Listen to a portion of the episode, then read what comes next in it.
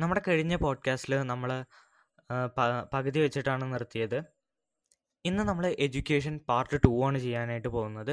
അപ്പോൾ നമ്മൾ ഇന്നലെ തുടങ്ങിയത് എസ്പെഷ്യലി ഞാൻ ഫസ്റ്റ് തുടങ്ങിയ സമയത്ത് പറഞ്ഞൊരു കാര്യം ഉണ്ടായിരുന്നു. Indian education system is one of the best education system എന്ന് പറഞ്ഞിട്ടാണ് ഞാൻ തുടങ്ങിയത്. പക്ഷേ അവസാനം എത്തുമ്പോഴേക്കും എന്റെ ആ വാക്കുകളൊക്കെ ഞാൻ മാറ്റിയിട്ടുണ്ടായിരുന്നു. അതെന്തിനാണ് ഞാൻ ഫസ്റ്റ് അങ്ങനെ പറഞ്ഞതെന്ന് വെക്കുകയാണെന്നുണ്ടെങ്കിൽ നിങ്ങൾ ഇത് പഠിക്കുന്ന സമയത്ത് നമുക്ക് തോന്നാൻ പാടില്ല. ഇത് വളരെ അത്ര നല്ലതല്ല എന്നുള്ളത്. കാരണം ഒരുപാട് ഗ്രേറ്റ് പേഴ്സണാലിറ്റീസ് ഈ എഡ്യൂക്കേഷൻ സിസ്റ്റം തന്നെ വന്നിട്ട് ഗ്രേറ്റ് പേഴ്സണാലിറ്റി ആയിട്ടുള്ളത് കൊണ്ടാണ് ഞാൻ അങ്ങനെ പറഞ്ഞത്. എനിക്ക് പേഴ്സണലി അങ്ങനെ ഇത് ബെസ്റ്റ് ആണെന്നുള്ള ഒരു അഭിപ്രായമില്ല. ഇന്ന് നമുക്ക് ഇതിന്റെ പാർട്ട് ടു ചെയ്യാം.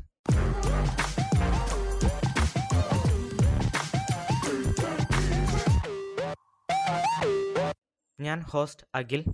ഞാൻ host Abhiram. Welcome to Finloist നമ്മൾ ഇന്നലെ ചർച്ച ചെയ്ത എവിടെയാന്ന് വെച്ചിട്ടുണ്ടെങ്കിൽ ഇന്ത്യത്തെ എഡ്യൂക്കേഷൻ സിസ്റ്റത്തിനുള്ള പ്രശ്നങ്ങൾ. പ്രശ്നങ്ങൾ എന്തൊക്കെയാണ് എന്തൊക്കെയാണ് നമ്മൾ അത് കണ്ടിന്യൂ ചെയ്യാൻ പോവാണ്. അപ്പോൾ ഒന്നാമത്തെ പ്രശ്നം എന്താണെന്ന് വെച്ചിട്ടുണ്ടെങ്കിൽ എക്സാം ഓറിയന്റഡ് അപ്രോച്ച് ത്തിന്റെ ഒന്നാമത്തെ പ്രശ്നം അതാണ് എക്സാം ഓറിയന്റഡ് അപ്രോച്ചാണ് അവർ നടത്തുന്നത്. നയന്റി ഉം അവർ തിയറീസ് ആണ് പഠിപ്പിക്കുന്നത്. എക്സാമിന് എങ്ങനെ ജയിക്കാം? എക്സാം ഓറിയന്റഡ് ക്വസ്റ്റ്യൻ പേപ്പേഴ്സും എക്സാം ഓറിയന്റഡ് ഗൈഡ്സും ആണ് നമുക്കിവിടെ അവൈലബിൾ ആയിട്ടുള്ളത്. അല്ലാതെ അത് അറിഞ്ഞോ? അല്ലെങ്കിൽ അത് ഡീപ്പായിട്ട് ഇന്ന ഇന്നർ അതിന് ഇന്നർ മീനിങ് എന്താണെന്ന് മനസ്സിലായോ? ഒന്നുമല്ല നോക്കുന്നത്. കറക്റ്റ് അവർ ജസ്റ്റ് അത് ഒരു കാണാപ്പാടം ബൈഹാർട്ട് പഠിക്കാൻ പറ്റുമോ എന്നാണ് അവർ നമ്മുടെ മെമ്മറി ടെസ്റ്റാണ് സത്യം പറഞ്ഞാൽ നടത്തുന്നത്. കൂടുതൽ മെമ്മറി ഉള്ളവന് കൂടുതൽ മാർക്ക് ചിലപ്പോൾ അവന് കാര്യം എന്താണെന്ന് അറിയുന്നുണ്ടാവും പക്ഷെ അവനത് പേപ്പറിൽ പ്രൊഡ്യൂസ് ചെയ്യാൻ പറ്റുന്നുണ്ടാവില്ല. പേപ്പറിൽ പ്രൊഡ്യൂസ് ചെയ്യാൻ പറ്റാത്തവർക്ക് മാർക്ക് കുറഞ്ഞിട്ടാണ് കിട്ടാറ്. അല്ലാതെ ഇത് എന്തിനാണ്? എങ്ങനെയാണ്? എന്നുള്ള ഒരു ഐഡിയയും ചിലർക്കില്ല. അപ്പൊ എനിക്ക് ഞാൻ പഠിച്ച പല കാര്യങ്ങളും മാർക്ക് ഉണ്ട് വെച്ചാൽ മാർക്ക് ഉണ്ടാവും പക്ഷെ അതിന്റെ ഒരു പ്രാക്ടിക്കൽ വേർഷൻ എന്റെ മുമ്പിൽ കണ്ടാൽ പോലും എനിക്ക് എന്താണെന്ന് പറയാൻ പറ്റില്ല. കാരണം അത്രയ്ക്ക് പ്രശ്നമാണ് ഇവിടെ. ഒരിക്കലും നമ്മളെ ഒരിക്കലും ഒരു മെഷീൻ നമ്മൾ മെഷീൻ പോലെ ഫാക്ടറി പ്രൊഡക്റ്റ് പോലെ നമ്മളെ ഒരു മാറ്റുന്നത് അല്ലാതെ നമ്മളിത് പഠിച്ചിട്ട് നമ്മളെ രാജ്യത്തിന് ഒരു ജി ഡി പി വർദ്ധിക്കണം അങ്ങനെ ഒരു രീതിയിലൊന്നും അവർ ഒരിക്കലും പഠിപ്പിക്കുന്നത്. അവർ പഠിപ്പിക്കുന്നതിന്റെ മെയിൻ ഉദ്ദേശം എന്താണെന്ന് വെച്ചിട്ടുണ്ടെങ്കിൽ നമുക്ക് അവരുടെ കോളേജിൽ അല്ലെങ്കിൽ അവരുടെ സ്കൂളിന് ഒരിക്കലും തോറ്റു വീഴരുത് കുട്ടികൾ. ആ രീതിയിലാണ് പഠിപ്പിക്കുന്നത്. അവരുടെ ഡിഗ്നിറ്റി അല്ലെങ്കിൽ അവരുടെ ഒരു ഫെയിം അതൊരിക്കലും പോയത് ഭയങ്കര ഫേമസ് ആയ സ്കൂൾസിലൊക്കെ പഠിച്ചാലും പ്രശ്നം ഇതാണ് അവരുടെ ഒരു ഫെയിം ഒരിക്കലും പോകാൻ പാടില്ല. അവരൊരിക്കലും താഴാൻ പാടില്ല. പിന്നെ മൂന്നാമത്തെ കാര്യമുള്ളത് ക്രിയേറ്റീവ് ലേണിംഗിന് സ്പേസ് ഇല്ല. ഇപ്പൊ മാത്സ് തന്നെ ഞാൻ പല ടീച്ചർമാരും പേരൊന്നും ഞാൻ എടുത്ത് പറയുന്നില്ല. പല ടീച്ചർമാരും നമ്മൾ വേറെ രീതിയിൽ ഞാൻ ഞാനല്ല. ഞാൻ എനിക്ക് അത്ര ബുദ്ധിയൊന്നുമില്ല. എന്റെ കൂട്ടുകാർ വേറെ രീതിയിൽ ചെയ്തു നോക്കാറുണ്ട്. അപ്പോൾ അവർ വേറെ രീതിയിൽ ചെയ്യുമ്പോൾ ഒരിക്കലും അത് ടീച്ചർമാർ ആക്സെപ്റ്റ് ചെയ്യാറില്ല. അവർക്ക് അവർ ചെയ്യുന്ന അതേ സ്റ്റെപ്സ് തന്നെ വേണമെന്നാണ് പറയാറ്. അവരെ കുറ്റം പറഞ്ഞിട്ടും കാര്യമൊന്നുമില്ല. കാരണം അവർ പറയുന്നത് എക്സാമിന് ആ സ്റ്റെപ്സ് എഴുതിയാലേ മാർക്ക് കിട്ടുള്ളൂ ഇവിടെ സ്റ്റെപ്സിനാണ് പ്രാധാന്യം കൊടുക്കുന്നത്. അല്ലാതെ ആൻസറിനല്ല ആൻസർ എന്ത് ആൻസർ ആയാലും കുഴപ്പമില്ല. സ്റ്റെപ്പ് അവസാനം എഴുതി പിന്നെ ആൻസർ തെറ്റിപ്പോലും മാർക്ക് കിട്ടും. പക്ഷെ സ്റ്റെപ്പ് നമ്മൾ വേറെ രീതിയിൽ ചെയ്തിട്ട് ആൻസർ കറക്റ്റായ മാർക്ക് കിട്ടില്ല. ഇതാണ് ഇന്ത്യയിൽ പഠിപ്പിക്കുന്നത്. അതും ഒരു കാരണമാണ്. ഇന്ത്യൻ എഡ്യൂക്കേഷൻ സിസ്റ്റം ഒരു ഫെയിലിയർ ആണെന്ന് എനിക്ക് തോന്നാൻ കാരണമാണ്. പിന്നെ മൂന്നാമത്തത് ടെൻഡൻസി ഓഫ് കോപ്പിങ് ഇപ്പോൾ ഞാനൊക്കെ പഠിച്ചു പോയി എഴുതുന്ന ആളാണ്. ഞാനും ഈ പറയുന്ന അഖിലും ഒക്കെ അപ്പോൾ ഞങ്ങൾ ഒരിക്കലും കോപ്പി അടിച്ച് എഴുതാൻ ഇന്നേവരെ ഞാൻ നോക്കിയിട്ടില്ല. അത് സെമിസ്റ്റർ എക്സാമിനൊന്നും ഒരിക്കലും കോപ്പി അടിച്ച് എഴുതാൻ നോക്കിയിട്ടില്ല. പബ്ലിക് എക്സാമിനൊന്നും ഒരിക്കലും ഞങ്ങൾ കോപ്പി അടിച്ചിട്ടില്ല. സാധാരണ ക്ലാസ് ടെസ്റ്റിനൊക്കെ ചിലപ്പോൾ നമ്മൾ മറന്നു പോകും. ക്ലാസ് ടെസ്റ്റ് ഒക്കെ ടീച്ചർമാർ നാളെ ക്ലാസ് ടെസ്റ്റ് ആണ് പറയുമ്പോൾ നമ്മൾ മറന്നു അതൊക്കെ ചിലപ്പോൾ കോപ്പി അടിച്ചു പക്ഷെ ഒരിക്കലും ഒരു പബ്ലിക് എക്സാമിനോ അല്ലെങ്കിൽ ഒരിക്കലും ഒരു സെമിസ്റ്റർ എക്സാമിനോ ഞങ്ങൾ ഒന്നും കോപ്പി അടിച്ചിട്ടില്ല. പക്ഷെ ഞങ്ങൾക്ക് പല സ്ഥലത്തും കാണാൻ സാധിക്കുന്നത് ടീച്ചർമാര് ഫോണിൽ നോക്കി ഇങ്ങനെ ഇരിക്കും എക്സാം ആ സമയം കുട്ടികൾ കോപ്പി അടിച്ച് എഴുതാൻ ഞങ്ങൾ കാണാറ്. അപ്പൊ ഈ പഠിച്ചു പോകുന്നവർക്കൊന്നും ഒരു വിലയില്ലാത്ത പോലെയാണ്. പഠിച്ചു പോകുന്നവരും പഠിക്കാതെ പോകുന്നവരും തമ്മിൽ വലിയ വ്യത്യാസം നോക്കില്ല ഞാൻ പലരും കണ്ടിട്ടുണ്ട് ഈ ലാബ് എക്സാമിനൊക്കെ ഫോൺ നോക്കി എഴുതുക ബിറ്റ് വെച്ച് എഴുതുക അങ്ങനൊക്കെ എഴുതുന്നവന്മാരുണ്ട്. അപ്പോൾ അപ്പൊ അതിനൊരു എന്താ പറയുക അവർ ചുരുക്കം ചെറിയ ടീച്ചർമാരെ ഞാൻ കണ്ടിട്ടുള്ളൂ. അത് കുട്ടികളോട് പറയണതും അത് വേണ്ടാന്ന് പറഞ്ഞിട്ട് അവരെ ബ്ലോക്ക് ചെയ്യണതും കുറച്ച് ടീച്ചർമാരെ ഞാൻ എന്റെ ശ്രദ്ധയിൽ പെട്ടിട്ടുള്ളൂ.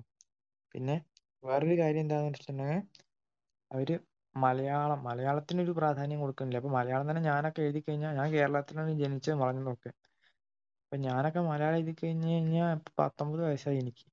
ഞാൻ എഴുതി കഴിഞ്ഞ് ഒരു ഒരു ഒരു രണ്ട് വരി എഴുതിയാൽ പത്ത് തെറ്റെങ്കിലും ഉണ്ടാവും. അപ്പോൾ ഈ ജർമ്മനിയിലൊക്കെ തൊണ്ണൂറ് ശതമാനം സ്കൂളും ഗവൺമെന്റ് സ്കൂളുകളാണ്.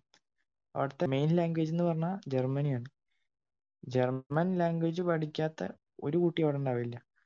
അവിടെ നമുക്ക് നമ്മുടെ കുട്ടിയോട് ഫ്രീ ആയിട്ട് വേണം പഠിപ്പിക്കുക. ഗവൺമെന്റ് സ്കൂൾസ് ആണ് ഒരു പൈസയും കൊടുക്കണ്ട. പക്ഷേ ജർമ്മൻ ലാംഗ്വേജ് ആണ് ഫുൾ സിലബസ് അവിടെ ഉള്ളത്. അവരുടെ അവരുടെ ലാംഗ്വേജാണ് പ്രയോറിറ്റി കൊടുക്കുന്നത്. പക്ഷെ ഇവിടെ ഒരിക്കലും അത് കാണാൻ സാധിച്ചിട്ടില്ല. ഇവിടെ ഹിന്ദിക്ക് പോലും പ്രയോ ഇല്ലാത്ത പ്രയോറിറ്റിയാണ് ഇംഗ്ലീഷിന് കൊടുക്കുന്നത്. മദർ ടങ്ങിനും ഇല്ല നാഷണൽ ലാംഗ്വേജിനും ഇല്ല അതിനൊന്നും ഇല്ലാത്ത പ്രയോറിറ്റിയാണ് വേറെ ഏതോ ആൾ സംസാരിക്കുന്ന ഭാഷയ്ക്ക് നമ്മൾ കൊടുക്കുന്നത്. ശരിയാണ് ഇംഗ്ലീഷ് ഇന്റർനാഷണൽ ലാംഗ്വേജ് ആണ് ഒക്കെ ശരിയാണ്. പക്ഷെ നമ്മുടെ മദർ ടങ്ങിനും നമ്മുടെ നാഷണൽ ലാംഗ്വേജിനും നമ്മളൊരു ഇമ്പോർട്ടൻസ് കൊടുത്തില്ല. നമ്മുടെ പ്രയോറിറ്റി ലിസ്റ്റിൽ നമ്മൾ ഫസ്റ്റ് വെച്ചില്ലെങ്കിൽ നമുക്ക് നമ്മുടെ പല കാര്യങ്ങളും നഷ്ടമാവും നമ്മൾ പല വീഡിയോസും കണ്ടിട്ടുണ്ട്. ഫോറിനേഴ്സൊക്കെ ഇങ്ങനെ ഇംഗ്ലീഷ് ഹിന്ദി പഠിക്കുന്നത് മലയാളം പഠിക്കുന്നു. അവർക്കടക്കം നമ്മുടെ ലാംഗ്വേജ് പഠിക്കാൻ ഒരു ആഗ്രഹം ഉണ്ടെങ്കിൽ നമുക്കതില്ല. അത് നമ്മുടെ ഫെയിലിയർ ആണ്. പിന്നെ നമ്മുടെ നാട്ടിലെ student teacher ratio one is to fifty ആണ് നമ്മുടെ ക്ലാസ്സിലൊക്കെ നമ്മുടെ ക്ലാസ്സിൽ പറഞ്ഞാൽ ഒരു ഒരു ഒരു ടീച്ചറും അമ്പത് കുട്ടികളും ഉണ്ടാവും. അപ്പോൾ പഠിപ്പിക്കുന്നത് ടീച്ചറൊക്കെ കുട്ടികൾക്ക് ഒന്നും മനസ്സിലാവില്ല. കുട്ടികൾ ചോദിക്കുന്ന സംശയം എന്നാൽ ടീച്ചർക്ക് മൊത്തം ഡൗട്ടൊന്നും ക്ലിയർ ചെയ്യാൻ ഒരിക്കലും പറ്റില്ല. ഇവരിത് ടീച്ചർമാർക്ക് ഇനിയിപ്പോൾ ശമ്പളം കൊടുക്കാൻ ഇല്ലാഞ്ഞിട്ടാണോ? എന്താണോ എന്നൊന്നും അറിയില്ല പ്രൈവറ്റ് സ്കൂൾസിലൊക്കെ ഞാൻ അങ്ങനെ കണ്ടിട്ടുള്ളത് പ്രൈവറ്റ് സ്കൂൾസിലടക്കം അങ്ങനെയാണ്. ഒരു ടീച്ചറും ഉണ്ടാവും അമ്പത് കുട്ടികളും ഉണ്ടാവും. ചിലപ്പോൾ അറുപത് ഉണ്ടാവും. ഞാനൊക്കെ പഠിക്കുമ്പോൾ അറുപത് കുട്ടികളൊക്കെ ഉണ്ടായിരുന്നു ഒരു ക്ലാസ്സിൽ ഞങ്ങളുടെ ക്ലാസ്സിൽ അറുപത് കുട്ടികളൊക്കെ ഉണ്ടായിരുന്നു. അപ്പോൾ ഒരു ക്ലാസ്സിൽ അറുപത് അറുപത്തിമൂന്ന് പിന്നെ ഗവൺമെന്റ് സീറ്റ് കൂട്ടുക ചെയ്യുക ഗവൺമെന്റ് school വെച്ചാൽ ഗവൺമെന്റ് സീറ്റ് കൂട്ടും. പ്രൈവറ്റ് school വെച്ചാൽ അവർ തോന്നിയ പോലെ സീറ്റ് കൂട്ടും. അപ്പോൾ അറുപത് കുട്ടിയോട് അറുപത്തിമൂന്ന് കുട്ടിയോടൊക്കെ ആയി കഴിഞ്ഞാൽ ഒരിക്കലും നമുക്ക് പഠിക്കാൻ അറ്റ്മോസ്ഫിയർ ഒരിക്കലും കിട്ടില്ല. കാരണം ബഹളമായി. പിന്നെ അവർ ഒരാളെ മിണ്ടാതിരുത്തുമ്പോൾ മറ്റുള്ളവർ ബഹളം വെക്കും. പിന്നെ പഠിക്കാനുള്ള അറ്റ്മോസ്ഫിയർ ഒരിക്കലും വരില്ല നമ്മൾ ഫിൻലാൻഡ് പോലെ രാജ്യങ്ങൾ ഫിൻലാൻഡാണ് ലോകത്തിലെ ഏറ്റവും ഫൈനസ്റ്റ് എഡ്യൂക്കേഷൻ സിസ്റ്റം ഉണ്ട് നമ്മൾ പറയുന്നത്. കുറെ കാരണങ്ങളുണ്ട്. ഒരു കാരണം മാത്രമല്ല കുറെ കാരണങ്ങളുണ്ട് ഫിൻലാൻഡിൽ ഫിൻലാൻഡിൽ student teacher ratio one is to twelve ആണ്. വൺ ഇസ്റ്റ് ട്വൽവ് പറഞ്ഞു കഴിഞ്ഞാൽ പന്ത്രണ്ട് കുട്ടികൾക്ക് ഒരു ടീച്ചർ അങ്ങനെയാണ്. ഒരു ക്ലാസ്സിൽ പന്ത്രണ്ടോ ഇരുപതോ കുട്ടികളെ മാക്സിമം ഉണ്ടാവുള്ളൂ. ഇവിടെ എന്ന് വെച്ചാൽ നമ്മുടെ ഇന്ത്യയിലെ റേഷ്യോ എന്ന് പറഞ്ഞു കഴിഞ്ഞാൽ വൺ ഈസ് ഫിഫ്റ്റി ഫിഫ്റ്റി ഒന്നല്ല സിക്സ്റ്റി സിക്സ്റ്റി ഫൈവ് അതൊക്കെയാണ്. ഞങ്ങളുടെ ക്ലാസ്സിലൊക്കെ സിക്സ്റ്റി ആണ്. ഞാൻ പോയിട്ട് എല്ലാ ക്ലാസ്സിലും സിക്സ്റ്റി ആണ്. ഇപ്പൊ കോളേജിൽ അടക്കം സിക്സ്റ്റി ആണ്. ഒരു ടീച്ചറും അറുപത് കുട്ടികളും ആ ടീച്ചർ അറുപത് കുട്ടികളെ എങ്ങനെയെങ്കിലും മാനേജ് ചെയ്ത് കൊള്ളണം. എങ്ങനെയൊന്നും അറിയണ്ട. ആ ടീച്ചറുടെ അവസ്ഥ ചില ടീച്ചർമാരെ ക്ലാസ്സിൽ നിന്ന് കരഞ്ഞിറങ്ങി പോകും അങ്ങനെ കുട്ടികളുടെ പെരുമാറ്റം കാരണം. കാരണം നമുക്ക് ഈ എല്ലാരേം കൺട്രോൾ ചെയ്യാനൊന്നും പറ്റില്ലല്ലോ. ഇത്രയും പേരെ എങ്ങനെ നമ്മൾ കൺട്രോൾ ചെയ്യാ? ടീച്ചർമാരെ കുറ്റം പറഞ്ഞും കാര്യമൊന്നുമില്ല അറുപത് പേരെയൊക്കെ കൺട്രോൾ ചെയ്യാൻ ഒരിക്കലും നടക്കുന്ന കാര്യമില്ല. ഒരു പല പല സ്ഥലത്തു നിന്നാണ് വരുന്നത്. പല പല സ്വഭാവക്കാരാവും. പല പല ബാക്ക്ഗ്രൗണ്ടിൽ നിന്ന് വരുന്നവരാണ് അപ്പൊ അവരൊക്കെ എല്ലാരെയും കൺട്രോൾ ഈ ഇരുപത് പേരോ പതിനഞ്ച് പേരൊക്കെ ആണെങ്കിൽ നമുക്ക് കൺട്രോൾ ചെയ്യാം മാക്സിമം പക്ഷെ ഒരിക്കലും പിന്നെ ആ കുട്ടി പഠിക്കുന്നില്ല എന്ന് പറഞ്ഞ ഒരു അർത്ഥമില്ല കാരണം ഇത്രയും പേരുള്ള ഒരു ക്ലാസ്സിന് ടീച്ചർക്ക് എത്ര പേരെ പേഴ്സണലായിട്ട് നോക്കാൻ പറ്റും? ഒന്നോ രണ്ടോ കുട്ടികളെ നോക്കും. നമ്മൾ പലപ്പോഴും പറയും ടീച്ചർമാർ പഠിക്കുന്ന കുട്ടികളെ മാത്രം ശ്രദ്ധിക്കുള്ളൂ ശരിയാണ്. അവരങ്ങനെ ചെയ്യാൻ പാടില്ല. പക്ഷെ അതിന് വേറൊരു കാരണം കൂടി ഉണ്ട്. ഇന്ത്യയിലെ സ്കൂളുകളിൽ അറുപതും അറുപത്തഞ്ചും എഴുപതും കുട്ടിയുടെ ഒരു ക്ലാസ്സിലിരിക്കുന്നത് പക്ഷെ പല സ്കൂളുകളിലും പോയി കഴിഞ്ഞാൽ ഫോറിൻ സ്കൂളുകളിലും പോയി കഴിഞ്ഞാൽ നമുക്ക് കാണാൻ പറ്റില്ല. എണ്ണം കുറച്ച്. ഇരുപത് ഇരുപത്തഞ്ച് പേരൊക്കെ അതായത് ഈ അറുപത് അറുപത്തഞ്ച് പേര് എന്നൊക്കെ പറഞ്ഞു കഴിഞ്ഞാൽ ഇപ്പൊ മലയാളം ക്ലാസ്സിലൊക്കെ ഉണ്ടാവുക. നൂറോ നൂറ്റി ഇരുപത് പേരൊക്കെ ഉണ്ടാവുക. എന്ത് അത്രയും പേരെ ടീച്ചർക്ക് എങ്ങനെ കൺട്രോൾ ചെയ്യാൻ പറ്റുന്ന? ഇവർ എന്ത് ലോജിക്കിന്റെ അടിസ്ഥാനത്തിൽ ഇവർ ക്ലാസ് വയ്ക്കുന്നത് അറിയാത്ത ഒരിക്കലും അങ്ങനെ കൺട്രോൾ ചെയ്യാൻ പറ്റില്ല അതുകൊണ്ടാണ് പ്രൈവറ്റ് ട്യൂഷന് പോകേണ്ടി വരുന്നത് പ്രൈവറ്റ് ട്യൂഷൻ ആകുമ്പോൾ കുറച്ച് പേരേ ഉണ്ടാവുള്ളൂ. പിന്നെ വേറെ കാര്യം പറയാനുള്ളത് ഈ ടീ ടീച്ചിങ് എന്നുള്ളൊരു ജോബ് ലോ പ്രൊഫൈൽ ജോബായിട്ടാണ് ഇവർ കണക്കാക്കുന്നത്. ഇന്ത്യയിലൊക്കെ ടീച്ചർ ഇപ്പൊ എന്താ ജോലി വെച്ച ടീച്ചറാന്ന് പറഞ്ഞു കഴിഞ്ഞാൽ അവന് പെണ്ണും കിട്ടില്ല അവന് ഒന്നുമില്ല. പെണ്ണും കിട്ടില്ല എന്ന് മാത്രമല്ല അവനൊരു ടീച്ചറാണെന്ന് പറഞ്ഞു കഴിഞ്ഞപ്പോൾ എന്താ ജോലി? ടീച്ചറാണ് ആ കഴിഞ്ഞോ? വണ്ടി അവന് വേറെ വല്ല അപ്പൊ ചോദിക്കും പി എസ് സി ടെസ്റ്റ് എഴുതി കൂടെ ചോദിക്കും ടീച്ചർ പറഞ്ഞ പറയുന്ന ആളും ജോലി തന്നെയാണ് എടുക്കുന്നത്. അല്ലാതെ അയാൾ ഫ്രീ ആയിട്ട് ശമ്പളം മേടിക്കല്ല. ഇന്ത്യയിലെ ഇരുപത്തഞ്ച് ശതമാനം പേർക്ക് പതിനാല് ടു പതിനെട്ട് വയസ്സിന്റെ ഇടയിൽ ഇരുപത്തഞ്ച് ശതമാനം പേർക്ക് എഴുതാനും വായിക്കാനും അറിയില്ല. അവരുടെ മദർ ടങ് തന്നെ അറിയില്ല. ഇന്ത്യയിൽ ഇരുപത്തഞ്ച് ശതമാനം കുട്ടികൾക്ക് പതിനാല് ടു പതിനെട്ട് വയസ്സുള്ള കുട്ടികൾക്ക് അവരുടെ മദർ ടങ് പോലും എഴുതാനും വായിക്കാനും അറിയില്ല എന്നാണ് സർവേസ് പറയുന്നത്. നമ്മളെപ്പോഴും വിദേശ രാജ്യങ്ങൾ എപ്പോഴും പറയും അവർക്ക് പൈസ ഉള്ളതുകൊണ്ട് അത് നടക്കും ഇത് നടക്കുന്നു. പൈസ മാത്രമല്ല ഇതിന്റെ അടിസ്ഥാനം. പൈസ മാത്രം കൊണ്ട് ഒന്നും കിട്ടില്ല. നമുക്ക് ഒരു മനസ്സുകൂടെ വേണം. അത് ചെയ്യാനുള്ള ഒരു മനസ്സുകൂടെ ഉണ്ടെങ്കിലേ കിട്ടുള്ളൂ. ചെയ്യാനുള്ള ഒരു മനസ്സാണ് ആദ്യം വേണ്ടത് നമുക്ക്. നമ്മൾ ഒരു ക്ലാസ്സിൽ എപ്പോഴും നമ്മൾ നോക്കി കഴിഞ്ഞാൽ എത്ര കുട്ടികളുണ്ടാവുക ഏഹ് അത്രയും കുട്ടികൾ പറഞ്ഞാൽ ടീച്ചർക്ക് ഒരിക്കലും കൺട്രോൾ ചെയ്യാൻ പറ്റില്ല. ആ ടീച്ചറെ ഒരിക്കലും ടീച്ചറെ കുറ്റാണെന്ന് ഞാൻ പറയില്ല. അറുപത് അറുപത്തഞ്ച് എഴുപത് നൂറ് നൂറ്റി നാൽപ്പത് കുട്ടികളൊക്കെ ലാംഗ്വേജ് ക്ലാസ്സിലുണ്ടാവും അതിനൊന്നും നമുക്ക് എക്സ്പ്ലനേഷൻ ഇല്ല. കാരണം അതൊന്നും ഒരാളെ കൊണ്ട് ചെയ്യാം എന്നെ കൊണ്ട് ചെയ്യാൻ പറ്റില്ല. നൂറ് അറുപത് പേരൊക്കെ ഒന്ന് കൺട്രോൾ ചെയ്യുക പറഞ്ഞു കഴിഞ്ഞാൽ ഒരിക്കലും സാധ്യമാവാത്തൊരു കാര്യമാണ്. അറുപത് പേരെ കൺട്രോൾ ചെയ്യുന്ന കാര്യം. അതോ അപ്പോൾ അതും ഒരു കാരണമാണ് ഇന്ത്യയിലെ എഡ്യൂക്കേഷൻ സിസ്റ്റം എന്തുകൊണ്ട് നമുക്ക് ഫെയിലിയർ ആയി ഫെയിലിയർ ആയി എന്ന് പറയാൻ കാരണം അതുകൊണ്ടാണ്. നമുക്ക് ഫിൻലാൻഡിലെ കാര്യം എടുക്കാം. ആയിരത്തി തൊള്ളായിരത്തി എൺപത് മുതൽക്ക് ഫിൻലാൻഡിൽ വരുത്തിയ മാറ്റങ്ങളാണ്. എല്ലാ കുട്ടികൾക്കും ഫ്രീ മീൽസ് കൊടുക്കും അവിടെ. ഹെൽത്ത് കെയർ ഉണ്ട്. സൈക്കോളജിക്കൽ കൗൺസിലിംഗ് കൊടുക്കും. പിന്നെ ഇൻഡിവിജ്വലൈസ്ഡ് ഗൈഡിങ് അവിടെ എന്ന് പറഞ്ഞാൽ ഒരു ഏഴെട്ട് വർഷം നമ്മളെ പഠിപ്പിക്കുന്ന ഒരേ ടീച്ചർ തന്നെയാവും. ടീച്ചർമാർ മാറില്ല. മാറുന്നത് ചുരുക്കമാണ് ഒരു ടീച്ചറിനെ നമ്മുടെ കൂടെ അങ്ങനെ വന്ന് നമ്മൾ ക്ലാസ് മാറുന്നതോടെ നമ്മുടെ കൂടെ അങ്ങനെ വരും. അപ്പോൾ നമുക്ക് ആ ടീച്ചറായിട്ട് കൂടുതൽ കോണ്ടാക്ട് വരും. ടീച്ചർമാർക്ക് കുട്ടികളെ കൂടുതൽ മനസ്സിലാക്കാം ഒരു ഫാമിലി മെമ്പറിനെ പോലെ അപ്പോഴാണ് സ്കൂൾ ഒരു സെക്കൻഡ് ഹോം നമുക്ക് തോന്നുന്നത്. ഇത് ഓരോ വർഷവും നമ്മൾ ക്ലാസ് ടീച്ചർമാർ മാറുകയാണ്. ക്ലാസ് മാറുകയാണ് കുട്ടികൾ മാറുകയാണ്. അപ്പോൾ നമുക്ക് അഡാപ്റ്റ് ആവാൻ കുറച്ച് സമയം പിടിക്കും. പിന്നെ ആ രാജ്യത്തെ ഒരു ഫിൻലാൻഡിൽ ഒരു എട്ട് വയസ്സോ ഏഴ് വയസ്സൊക്കെ ആകുമ്പോഴാണ് സ്കൂളിൽ കുട്ടികളെ ചേർക്കുക. അവരുടെ ചൈൽഡ്ഹുഡ് ഒരിക്കലും അവർ മിസ്സാക്കുന്നില്ല ചൈൽഡ്ഹുഡ് അവർക്ക് എൻജോയ് ഈ ചെറിയ കുട്ടികളാകുമ്പോൾ തന്നെ രാവിലെ ആറ് മണിക്ക് എണീച്ചിട്ട് അഞ്ചു മണിക്ക് എണീച്ചിട്ട് സ്കൂളിൽ പോകാൻ ഒരിക്കലും അവർ പറയില്ല. ഏഹ് അത് ശരിക്കും തെറ്റായ ഒരു കാര്യമാണ്. ചെറിയ കുട്ടികൾക്കൊന്നും ഞാൻ കണ്ടിട്ടുണ്ട്. ഞങ്ങളുടെ സ്കൂൾ ബസ്സിലൊക്കെ ആണ് കുട്ടികൾ കടന്ന് ഉറങ്ങണത്. അഖിലും കണ്ടു കാണും. ആറ് അഞ്ച് മണിക്കൊക്കെ എണീച്ചിട്ട് എന്നെക്കാട്ടി മുമ്പ് എണീക്കുന്നവരുണ്ട്. ഞാൻ പത്താം ക്ലാസ് പഠിക്കുമ്പോൾ കാണാം. സ്കൂൾ ബസ്സിൽ കിടന്നിട്ട് കുട്ടികൾ കടന്ന് ഉറങ്ങും എൽ കെ ജി ഒന്നാം ക്ലാസ്സിലൊക്കെ. എന്നെക്കാട്ടി മുമ്പ് വീട്ടിലുള്ളവർ അവർ. എൻ- എന്റെ വീട്ടിൽ നിന്ന് ക്ക് ഒരു മുക്കാൽ മണിക്കൂർ ഒരു മണിക്കൂർ ഒന്നര മണിക്കൂർ ദൂരം ഉണ്ടാവും അതിനും ദൂരമുള്ളവരുണ്ട്. അവർ ഞാൻ കേറുമ്പോ തന്നെ അവർ കടന്ന് ഉറങ്ങണ സീനാണ് നമുക്ക് കാണാൻ പറ്റുന്നത്. പിന്നെ നമുക്ക് പറയാനുള്ളതാണെങ്കിൽ ഫിൻലാൻഡിലെ സ്കൂളിൽ അവർ സ്കൂളുകളിൽ അവർ ഹോംവർക്ക് കുറച്ച് കൊടുക്കുള്ളൂ. ഇവിടെ എന്ന് പറഞ്ഞാൽ ഹോംവർക്ക് ടീച്ചർമാർ എന്താ ചെയ്യാന്ന് വെച്ചാൽ ഒരു പ്രോബ്ലം നമുക്ക് ചെയ്യാൻ പറഞ്ഞു തരും. എന്നിട്ട് പത്ത് ഹോംവർക്ക് അങ്ങ് തരും. അതുപോലെ ചെയ്തു വരാൻ പറയും. ഈ ഹോംവർക്കിന്റെ ആവശ്യമൊന്നും ശരിക്കില്ല. ക്ലാസ് തന്നെ കറക്റ്റ് മനസ്സിലായ ഈ ഹോംവർക്ക് ഇത്രയും ഹോംവർക്ക് തരേണ്ട ആവശ്യമൊന്നുമില്ല. കുറച്ച് തന്നാൽ മതി. അത് കഴിഞ്ഞിപ്പോ പോർഷൻസ് കൂടുതൽ കവർ ചെയ്യാനാണോ എന്താണോ എന്ന് അറിയില്ല. ഇവിടുത്തെ എഡ്യൂക്കേഷൻ സിസ്റ്റം പറഞ്ഞ ഹോംവർക്ക് കുറെ കൊടുക്കുക. പിന്നെ ഇവിടെ കൂടുതൽ ക്ലാസ്സും കുറച്ച് ഇന്റർവ്യൂ ആണ്. ഫിൻലാൻഡിൽ അങ്ങനെയല്ല. എത്ര മണിക്കൂറാണോ ക്ലാസ് അതിന് അനുസരിച്ചിട്ട് ഇന്റർവ്യൂ അവർ കൊടുക്കും. ഇവിടെ ഇന്റർവ്യൂ പറഞ്ഞാൽ പത്ത് മിനിറ്റ് പതിനഞ്ച് മിനിറ്റ്. അത് പതിനഞ്ച് മിനിറ്റ് മൊത്തം ഒന്നും കിട്ടും തോന്നുന്നില്ല. അവർ ചിലപ്പോൾ വേഗം വലിയ ക്ലാസ് എന്ന് പറയും. ശരിക്കും പറഞ്ഞു കഴിഞ്ഞാൽ ആസ് പെർ ലോ ഇന്ത്യയിൽ ഇന്ത്യയിൽ ബെല്ല് എന്ന് പറഞ്ഞു കഴിഞ്ഞാൽ ആദ്യം ഒരു ബെല്ല് എന്ന് പറഞ്ഞാൽ പീരീഡ് കഴിഞ്ഞു എന്ന് അറിയിക്കുന്ന രണ്ടാമത്തെ ഒരു ബെല്ല് എന്ന് പറഞ്ഞാൽ പീരീഡ് ഒരു അടുത്ത പീരീഡ് തുടങ്ങാൻ പോവാണെന്നുള്ള ബെല്ല്. പിന്നെ ഒരു ബെല്ല് പറഞ്ഞാൽ അടുത്ത പീരീഡ് തുടങ്ങി എന്നുള്ള ബെല്ല്. പിന്നെ മൂന്ന് ബെല്ലൊന്നും ഒരു സ്കൂളിൽ ഞാൻ കണ്ടില്ല. ആ പാടൊരു ബെല്ലടിക്കും. ഇടയിലുള്ള സമയം കുട്ടികൾക്ക് വേണ്ടി അതൊന്ന് റിലാക്സ് ചെയ്യാൻ വേണ്ടിയിട്ടുള്ള സമയമാണ്. അതൊന്നും ഒരു സ്കൂളും കൊടുക്കുന്ന ഞാൻ കണ്ടിട്ടില്ല ഞാൻ നേരെ കേട്ടിട്ടില്ല ഇനി ഉണ്ടോന്ന് എനിക്കറിയില്ല. ഇന്ത്യയിൽ ഉണ്ടോന്ന് എനിക്കറിയില്ല. ബാക്കി അഖിൽ പറയും. ഇപ്പോൾ അഭിരാം പറഞ്ഞ പോലെ തന്നെ ഫിൻലാൻഡിന്റെ കാര്യം പറഞ്ഞു. ഫിൻലാൻഡ് എന്ന് പറയുന്നത് one of the happiest country ആണ്. ഏറ്റവും ടോപ്പ് അതുപോലെ തന്നെ മൂന്നാമത്തെ ഏറ്റവും ഹയസ്റ്റ് എഡ്യൂക്കേറ്റഡ് ആയിട്ടുള്ള അല്ലാന്നുണ്ടെങ്കിൽ അവരുടെ എഡ്യൂക്കേഷൻ സിസ്റ്റമാണ് ഏറ്റവും മൂന്നാമതായിട്ട് ടോപ്പായിട്ട് നിൽക്കുന്നത്. ഇതിന് പല റീസൺസും ഉണ്ട്. ഒരു അൻപത് വർഷമായിട്ടേ ഉള്ളൂ അവരുടെ ഇത്രയും വലിയൊരു ചേഞ്ചസ് അവർ കൊണ്ടുവന്നിട്ട്. അപ്പോൾ അവരുടെ കാര്യങ്ങൾ നോക്കിയിട്ട് നമ്മൾ ഇവിടെ കറക്റ്റ് അതുപോലെ തന്നെ ഇംപ്ലിമെന്റ് ചെയ്യണമെന്നൊന്നുമില്ല പക്ഷെ അവിടുന്ന് എന്താണ് അങ്ങനെ ഇത്രയും മാറ്റം ഉണ്ടായതെന്നനുസരിച്ചിട്ട് നമ്മളത് എടുക്കേണ്ടതാണ്. അമേരിക്കയിൽ നിന്ന് എടുക്കാം ജപ്പാനിൽ നിന്ന് എടുക്കാം അങ്ങനെ പല രാജ്യങ്ങളിൽ നിന്ന് നമുക്ക് എടുക്കാനായിട്ട് സാധിക്കുന്നതാണ്. ഇനിയിപ്പോൾ ഇവിടെ പറഞ്ഞൊരു വേറൊരു കാര്യമുണ്ട് ടീച്ചിങ് മെത്തേഡ്സ് ഇപ്പോഴും ഇവിടുത്തെ ടീച്ചേഴ്സ് മോസ്റ്റ്ലി എല്ലാവരും യൂസ് ചെയ്യുന്നത് ബ്ലാക്ക് ബോർഡ് ആൻഡ് ചോക്കാണ് ഏറ്റവും ഔട്ട്ഡേറ്റഡ് ആയിട്ടുള്ളൊരു കാര്യം. ഇപ്പോൾ നമ്മൾ ജീവിക്കുന്നത് ഇന്റർനെറ്റ് ഏജിലാണ് അഖിൽ അഖിൽ ഞാൻ ഇന്റർഫിയർ ചെയ്യട്ടെ? ഓക്കെ ഒരു ബ്ലാക്ക് ബോർഡും ചോക്ക് ഉപയോഗിക്കുന്നതിന് ഒരു കാരണമുണ്ട്. നമ്മൾ നമ്മളത് കാണാതെ പോരുത്. എന്ത്? എന്താന്ന് വെച്ചിട്ടുണ്ടെങ്കിൽ ബ്ലാക്ക് ബോർഡും ചോക്കും ചോക്ക് വെച്ച് കുട്ടികളെ മേത്തേക്ക് എറിയുക. എന്നിട്ട് ഒരു കുട്ടിയുടെ കണ്ണ് പോയില്ലേ? അതേപോലെ നമുക്ക് കുറെ കുട്ടികളെ അന്ധരാക്കാം അത് അതും ഒരു ഇന്റൻഷൻ അവർക്ക് അതൊരു അതൊരു ഇന്റൻഷൻ അതാകുമ്പോ ഇപ്പൊ ഈ സ്മാർട്ട് പെന്നൊക്കെ ആകുമ്പോൾ നമുക്ക് എറിയാൻ പറ്റുമല്ലോ പത്തയ്യായിരം രൂപ ഒരു സ്മാർട്ട് പെന്ന് നല്ല നല്ല സ്മാർട്ട് ഉം. ഈ സ്മാർട്ട് പെന്നൊക്കെ എറിഞ്ഞ ചെലവല്ലേ? ഈ ചോക്കാകുമ്പോ പത്ത് രൂപയെ. ഒരു പൈസ രണ്ട് പൈസ ചെലവാകും അപ്പൊ അത് എറിഞ്ഞിട്ട് ഒരു കുട്ടിയുടെ കണ്ണ് പോയിട്ട് ഇന്നേ വരെ ആ ടീച്ചർ ആ കുട്ടീനെ കാണാൻ പോയിട്ടില്ല. ആ കുട്ടി പറയുന്നുണ്ട് എത്രയോ വർഷം ആറോ ഏഴോ എട്ടോ വർഷമായിട്ട് ഇത്ര- ഇത്ര- ഇത്രയും വർഷമായിട്ടും ആ ടീച്ചറെ കുട്ടീനെ ഒന്ന് കാണാൻ പോലും പോയിട്ടില്ല.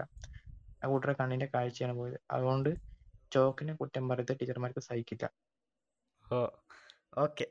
അപ്പോൾ ഞാൻ പറഞ്ഞു നിർത്തിയത് നമ്മളിപ്പോൾ ഈ ഒരു ഓൺലൈൻ ക്ലാസ് വന്ന ടൈമിലാണ് കൂടുതലായിട്ട് ഇപ്പോൾ ഓൺലൈനിൽ കുട്ടികളധികം ക്ലാസ് കേൾക്കാനായിട്ട് തുടങ്ങുന്നത്. അതിനു മുമ്പേ ഉണ്ട് കേട്ടോ. ഇപ്പോൾ പ്രത്യേകിച്ച് നമ്മൾ കാണുന്നൊരു പരസ്യമുണ്ട് ബൈജൂസിന്റെ. ഏറെക്കുറെ അതേപോലെ ആക്കണം ശരിക്കും നമ്മുടെ എല്ലാ എഡ്യൂക്കേഷൻ സിസ്റ്റം. വെർച്വൽ റിയാലിറ്റി കൊണ്ടുവന്നിട്ട് സ്മാർട്ട് ക്ലാസ് ഒക്കെ പേരിനുണ്ടായിട്ട് കാര്യമില്ല. അതിലാണ് ശരിക്കും പഠിപ്പിക്കേണ്ടത്. ഓക്കെ? നമുക്കിപ്പോൾ ഒരു ഹാർട്ടിന്റെ സ്ട്രക്ചർ ഇങ്ങനെ ബോർഡിൽ വരച്ച് അല്ലാന്നുണ്ടെങ്കിൽ ആ പിക്ചറിൽ നോക്കി അതിന്റെ ഒരു ആവശ്യമില്ല നമുക്ക് അയോട്ട എവിടെയാണ് നിൽക്കുന്നത്? എവിടെയാണ് സുപ്പീരിയർ വീനക്കാവ് ഉള്ളത്? എവിടെയാണ് ആർട്ടിയം ഉള്ളത്? വെയിൻസ് എങ്ങനെയാണ് പോകുന്നത്? ബ്ലഡ് ഫ്ലോ എങ്ങനെയാണ് നടക്കുന്നത്? എന്നൊക്കെ വളരെ രസകരമായിട്ട് നമുക്ക് അതിന്റെ ഉള്ളിലേക്ക് പോയി കാണിച്ചു കൊടുക്കാൻ പറ്റുന്ന സാങ്കേതിക മികവ് ഈ കാലഘട്ടത്തിലുണ്ട്. അതൊന്നും നേരാവണ്ണം ഉപയോഗിച്ചിട്ടില്ല എന്നുണ്ടെങ്കിൽ ആളുകൾക്ക് തീർച്ചയായിട്ടും ഒന്നും മനസ്സിലാവുന്നതല്ല.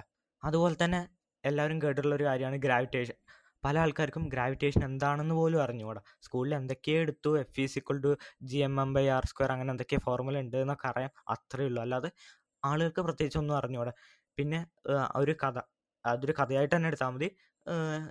ന്യൂട്ടൺ ഒരു ആപ്പിൾ മരത്തിൽ നിൽക്കുമ്പോൾ ആപ്പിൾ ചാടി. ഇത് തന്നെ ഗ്രാവിറ്റേഷനെ പറ്റിയിട്ട് അറിയുള്ളൂ.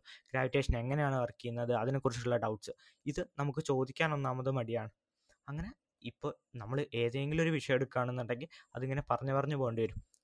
ഓക്കെ നമ്മൾ കാപ്പിലറി റേസിനെ കുറിച്ച് പഠിച്ചിട്ടുണ്ട് നമ്മൾ ഒരുപാട് കാര്യങ്ങൾ യഥാർത്ഥത്തിൽ നമ്മുടെ സിലബസിൽ പഠിച്ചിട്ട് നമ്മൾ പോപ്പുലേഷനെ കുറിച്ച് പഠിച്ചിട്ടുണ്ട് നമ്മൾ എഡ്യൂക്കേഷൻ സിസ്റ്റത്തെക്കുറിച്ച് പഠിച്ചിട്ടുണ്ട് എങ്ങനെയാണ് ഇവിടെ മീൽ എന്നൊക്കെയാണെങ്കിൽ ഗവൺമെന്റ് സ്കൂളിൽ കുട്ടികളെ ചേർക്കാനായിട്ട് അവർ കൊണ്ടുവന്ന ഒരു പരിപാടിയായിരുന്നു.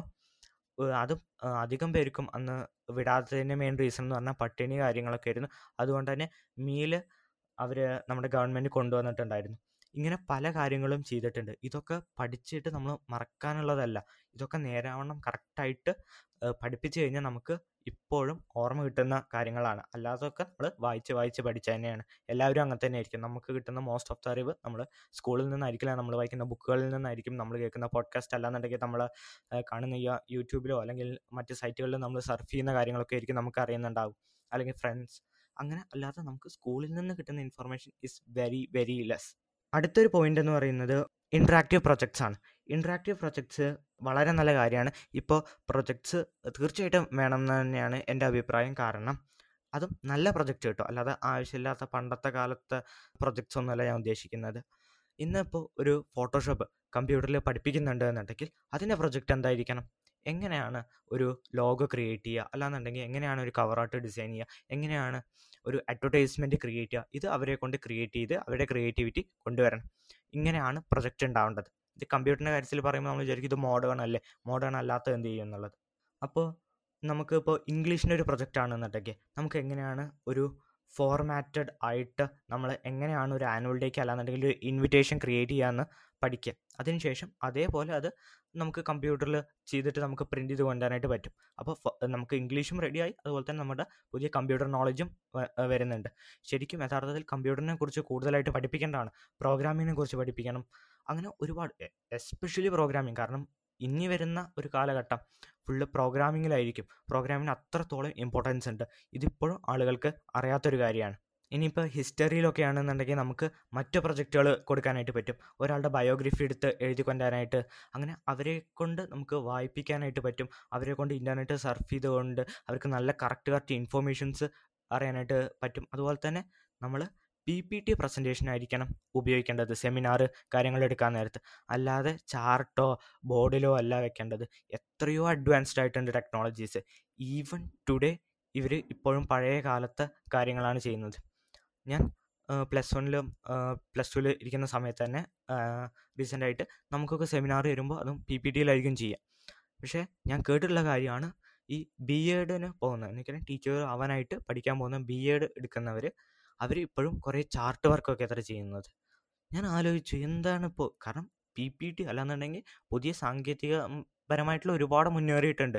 ആ ഒരു ടൈമിലാണ് ഇപ്പോഴും ചാർട്ട് കാര്യങ്ങളൊക്കെ കൊടുക്കുന്നത്. അതൊന്നും ശരിക്കും ആവശ്യമില്ല എന്റെയൊക്കെ എനിക്കൊരു ഓർമ്മയുണ്ട്. എന്റെ ഹാൻഡ് റൈറ്റിംഗ് ശരിയല്ല എന്ന് പറഞ്ഞിട്ട് എന്റെ പേജൊക്കെ ചീന്തി ഇങ്ങനെ വലിച്ചെറിഞ്ഞൊക്കെ. ഇപ്പോൾ എഴുതണം എന്നുള്ളത് ശരിയാണ്. എന്നാൽ മാത്രമേ നമ്മുടെ ബ്രെയിന്റെ കറക്റ്റ് കോർഡിനേഷൻ കറക്റ്റ് ആവാനുള്ളത് ആണ്. യഥാർത്ഥത്തിൽ നമുക്ക് പഠിപ്പിക്കേണ്ടത് തന്നെയാണ്. കാരണം എഴുതാനും വായിക്കാനൊക്കെ. ഞാൻ അതല്ല പറയുന്നത്. ഹാൻഡ് റൈറ്റിംഗ് മോശമാണെന്ന് വിചാരിച്ചിട്ട് പ്രത്യേകിച്ച് ഒന്നും ഉണ്ടാവാനായിട്ട് പോകുന്നില്ല. ഇപ്പോൾ എല്ലാം കമ്പ്യൂട്ടറിലാണ്. നമുക്ക് ഇഷ്ടമുള്ള ഹാൻഡ് റൈറ്റിങ്ങിൽ ഇഷ്ടമുള്ള സ്റ്റൈലിൽ നമുക്ക് ഇപ്പോൾ ടൈപ്പ് ചെയ്ത് ആക്കാനായിട്ട് പറ്റും. അല്ലാതെ നമുക്ക് സംസാരിക്കുമ്പോൾ തന്നെ വേർഡ്സ് വരും. ആ ഒരു ടൈമിൽ ഹാൻഡ് റൈറ്റിംഗ് മാത്രം നോക്കിയിട്ട് നമ്മൾ ഒരാളെ വിലയിരുത്തുന്നത് ഒട്ടും ശരിയല്ല. Don't judge a book by its cover എന്ന് തന്നെ എനിക്ക് പറയാനായിട്ടുള്ളൂ. പിന്നെ മോസ്റ്റ്ലി എല്ലാം തിയറി ബേസ്ഡ് ആണ്. ഒന്നും വളരെ വിരളമായിട്ട് മാത്രമേ പ്രാക്ടിക്കലായിട്ടുള്ള കാര്യങ്ങളുള്ളൂ. അതും പ്ലസ് വൺ പ്ലസ് ടു ഒരു ടൈമിൽ മാത്രമാണ് നമുക്ക് പ്രാക്ടിക്കൽസ് ഉള്ളൂ സയൻസിലൊക്കെ പിന്നെ അടുത്ത കാര്യം എന്ന് പറയുന്നത് പുവർ ഇൻഫ്രാസ്ട്രക്ചറാണ് നേരാവണ്ണം ആയിട്ടുള്ള കമ്പ്യൂട്ടർ ലാബ്സ് ഉണ്ടായിരിക്കില്ല. അല്ലാന്നുണ്ടെങ്കിൽ നേരാവണ്ണം അവിടെ ഫാനേ ഉണ്ടോ എന്ന് അറിഞ്ഞോടാ. അങ്ങനത്തെ ഒരു പുവർ ഇൻഫ്രാസ്ട്രക്ചറാണ് ചിലപ്പോൾ ചില സ്ഥലങ്ങളിൽ വെള്ളമില്ല. അങ്ങനെ ഒരുപാട് ഇൻഫ്രാസ്ട്രക്ചർ അത്രയും ദുർഘടം പിടിച്ച വഴികളിലൂടെ തന്നെ നമുക്ക് ഇപ്പോൾ ടി വിയിലൊക്കെ കാണാനായിട്ട് പറ്റും ആൾ കുട്ടികൾ പോകുന്നത്. അപ്പോൾ അത്രയും പൂർ ഇൻഫ്രാസ്ട്രക്ചർ ഉള്ള ഒരു സ്ഥലത്ത് അവർ ഉണ്ടാക്കുകയും ചെയ്യും. എന്നിട്ട് അതിലാണെങ്കിൽ ഇൻഫ്രാസ്ട്രക്ചർ ഉണ്ടാവില്ല അങ്ങനത്തെ ഒരു അവസ്ഥയിലൊന്നും കുട്ടികൾക്ക് ഓൾറെഡി അവരുടെ മനസ്സ് മടുത്തിട്ടുണ്ടാവും. അവർക്ക് പഠിക്കാനേ താല്പര്യം ഉണ്ടാവില്ല ടീച്ചേഴ്സിന്റെയും സ്കൂളിന്റെയും ഒരു കഴിവാണ് യഥാർത്ഥത്തിൽ ആ കുട്ടീനെ എൻഗേജ് ചെയ്യിപ്പിക്കുന്ന ഗെയിംസിലൂടെ പഠിപ്പിക്കുക എന്നുള്ളത് വീഡിയോ രൂപത്തിൽ പഠിപ്പിക്കുക എന്നുള്ളത്. ലൈബ്രറി ക്രിയേറ്റ് ചെയ്തിട്ട് മാത്രം കാര്യമല്ല. എനിക്ക് ഓർമ്മയുണ്ട് നയൻത്ത് ടെൻത്ത് ആ ഒരു ടൈമിലൊക്കെ ഞങ്ങളുടെ ലൈബ്രറിയിൽ ഞങ്ങൾക്ക് എടുക്കാൻ പറ്റുന്നത് ഗൈഡ്സ് മാത്രമാണ് എടുക്കാൻ പറ്റുള്ളൂ. ഗൈഡ് മാത്സിന്റെ ഗൈഡ് എടുക്കാം ഫിസിക്സിന്റെ ഗൈഡ് എടുക്കാം അങ്ങനെ. അല്ലാതെ നമുക്ക് ഇഷ്ടമുള്ള നോവൽസോ മറ്റ് ബുക്ക്സ് എത്രയോ നല്ല ബുക്കുകളുണ്ട് അതൊന്നും നമുക്ക് എടുക്കാനായിട്ട് ഇട്ട് പറ്റില്ല. പിന്നെ ലൈബ്രറിയിൽ കുറച്ച് ബുക്ക്സ് വെച്ചിരിക്കും. ഷെൽഫിലുള്ള ബാക്കി ബുക്കുകൾ എന്തിനാണെന്ന് അറിഞ്ഞൂടെ? ടേബിളിൽ വെച്ചിരിക്കുന്ന ബുക്ക്സ് മാത്രമേ നമുക്ക് വായിക്കാനായിട്ട് പറ്റുള്ളൂ. അങ്ങനെ ഒരുപാട് എന്താ പറയുക ആരാണ് വായനാശീലം കുറയ്ക്കണതെന്ന് ചോദിച്ചു കഴിഞ്ഞാൽ നമുക്ക് പറയാനായിട്ട് പറ്റും സ്കൂളുകളാണ്.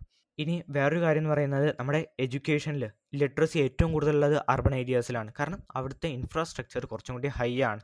ആ ഒരു റീസൺ തീർച്ചയായിട്ടും ഉണ്ട്. പിന്നെ അതുപോലെ തന്നെ thirty seven percentage of the Indian population living below poverty line എന്ന് വയ്ക്കുകയാണെങ്കിൽ ബിലോ പൗട്ടി ലൈനിലാണ് ഏകദേശം മുപ്പത്തിയേഴ് ശതമാനം വരുന്ന ഇന്ത്യൻ ജനങ്ങളും. ഇത്രയും വരുന്ന ജനങ്ങൾക്ക് അവർക്ക് പൈസ ഉണ്ടാവില്ല. ഹയർ സ്റ്റഡീസിന് പോകാനായിട്ട് ഇപ്പോൾ ഗവൺമെന്റ് സ്കൂൾസ് ആണെങ്കിലും അടുത്തുണ്ടാവണമെന്നില്ല അതുകൊണ്ട് തന്നെ അവരുടെ എഡ്യൂക്കേഷൻ സിസ്റ്റം വീണ്ടും ബ്ലോക്കാം അവർ വീണ്ടും എന്ത് ചെയ്യും? അപ്പോൾ പഠിപ്പിക്കാതിരിക്കും. വീണ്ടും അൺഎംപ്ലോയ്മെന്റ് റേറ്റ് കൂടും. ഇത് ഒരു ചെയിൻ റിയാക്ഷൻ പോലെ അല്ലെങ്കിൽ ഒരു ചെയിൻ ആയിട്ട് ഇങ്ങനെ പോയിക്കൊണ്ടിരിക്കുകയാണ്.